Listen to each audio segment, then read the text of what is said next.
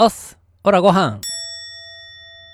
どうも、ラフでございます。いやー、この前ですね、ジュニアの担任の先生から、嫁の携帯に電話がありましてですね、ジュニアから学校に電話があり、風邪をひいて休むと言うてるわけなんですよと。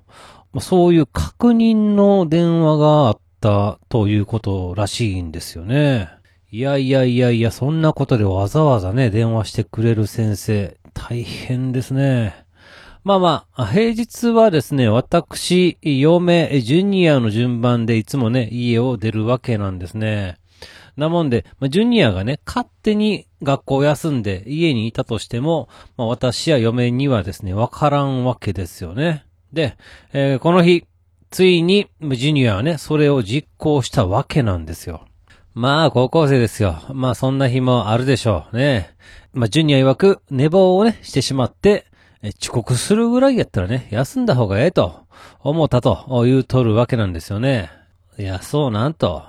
でも、ちょっともったいないんちゃうとね。えーいつも高校楽しそうに行っとるやないかと。遅刻してでも行った方が、なんかおもろいことが待ってるかもしれへんやないかと。私は考えますが、まあまあ、あ行くのがめんどくさい日だって、そりゃ、あることでしょうよ。で、まあそんなこんなで、えー次の日、なんと、我が家の給湯拭きがぶっ壊れましてですね、えー朝っぱらからお湯が出ないという最悪のね、事態が発生いたしまして、えーこのね、くそ寒い中ですね、電気ケルトでお湯を沸かし、まあ私はそのお湯でね、顔を洗ったりと、えーめんどくさいですけど、しょうがないですよね。やっぱ仕事はね、待ってくれないんで、えーさっさとね、支度をして会社に行きました。で、えー仕事を終え、家に帰ると、なんと、ジュニア、この日も学校を休んでおりました。理由が、えーお湯が出ないから、だそうでございます。どんな理由やねんと。いや、しかしまあまあ、いやまあ、気持ちはわかりますよね。朝、やっぱりね、シャワーだって浴びたいし、まあ、なんかでも、まあまあ、ええやんって思いました。いや、そんなね、アホみたいなね、理由になってない理由で休むってのが、ちょっとおもろくてええなって。いやー、いいですよね。まあ、社会人やったら、そんなことで休んだらボロクソ言われるやつなんですよ。ね。まあ、そういう面では大人って、つまんないですね。俺も、自由に生きたい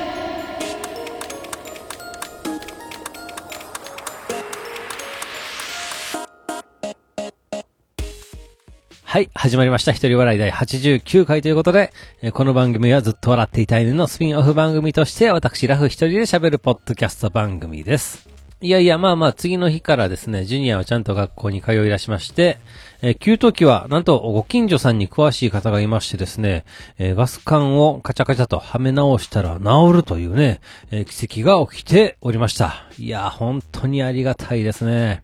やっぱりね、持つべきものはガスに詳しいご近所さんということですよ。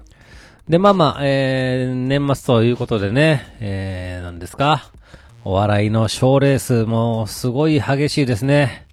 えー、ザ・ W ではね、えー、3時のヒロインさん、そして、えー M1 ではね、えーミルクボーイさんがそれぞれ優勝したということなんですけれども、いや、私この方々知りませんでしたね。で、まあ、このね、両チャンピオンが吉本興業所属ということで、いやいや、やっぱり、いや、そうなさ、すごいね、えー見せつけられましたね。で、何ですか、えー、3時のヒロインは、あ女性版のダチョウ倶楽部になっていくんでしょうか。あのコンビネーション、売れる予感しかしませんよね。えーそして、えーミルクボーイなんですけれども、まあ、M1 でね、1本目と2本目のネタがね、同じ展開だったんで、あ、これは優勝できるかどうかなと思ったんですけれども、まあまあ、1本目のネタがすごいね、強烈で、えー押し切って優勝した感じやなと。まあ、キングオブコントのね、エドブロックさんと同じパターンだったんですかね。えーしかしまあまあ、最高に面白かったわけで、えございます。で、私的にですね、一番印象に残ったシーンなんですけれども、ザ・ダブルの3時のヒロインさんですね。えー一本目のネタが終わって、司会のフットボールアワーの後藤さんと絡んでる時に、えー真ん中の福田さんが、ねえ、こういうのって、なんて言うんだっけ？って言ってね、その後3人が一緒に、超ホットで最高ってね、えー声を揃えたこの場面ですよ。いやいや、これはもう誰もが笑うダチョウ倶楽部さんですやんと。これだけで売れますやんとね。いやいや、勉強になるなと思ってね、やっぱやっぱね、こういうのを一つ持ってるだけで、だいぶいけると思うんですよね。で、あ、これは、もしかして、我々でも使えるんじゃないかと。まあ、声をね、揃えるだけで面白いわけです。ね。まあ、一家庭にね、一個持ってたら世の中がえらい変わってくるんちゃうかと。で、まあ、私、まあ、こういうのがね、一つ、一応持っておきたいと思いましてですね、えー、ジュニアと嫁にですね、これ、こんな感じでやってたらおもろいんちゃうかと、ちょっとプレゼンをし、まあね、同意を得ないままも、とりあえずね、えー、パクってみようということで、やってみたんですよね。えー、そしたらね、結構面白いんですよ。まあ、そんなこんなでね、現在我が家では誰かが、ね、こういうのなんて言うんだっけって言うと、家族が声を揃えて、超ホットで最高って言うようになりました。これね、決まったらすげえ気持ちいいんですよね。ぜひぜひ皆さんおすすめでございます。まあ、誰もしないでしょうけど。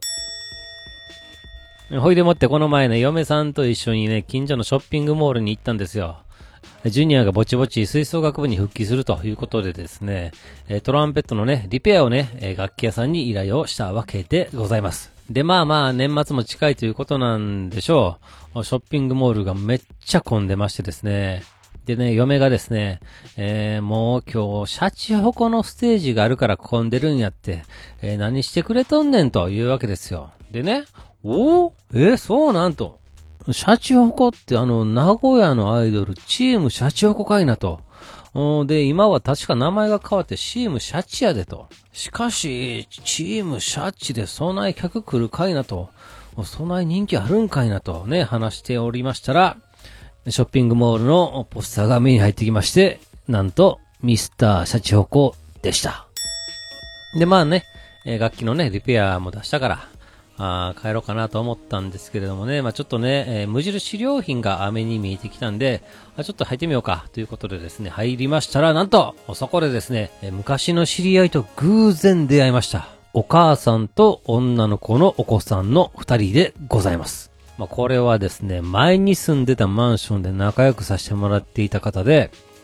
そのマンション、賃貸なんですけれども、なんと1階にですね、ゲストハウス的な、あ住民が自由に使っていい一室がありまして、まあ、年に2回ぐらいですかね、仲のいい住民同士で、え飲みましょうの会がありましてですね、まあ、わーわーと仲良くしていたわけなんです。で、まあ、そこではね、やっぱりみんなね、家族で参加しておりまして、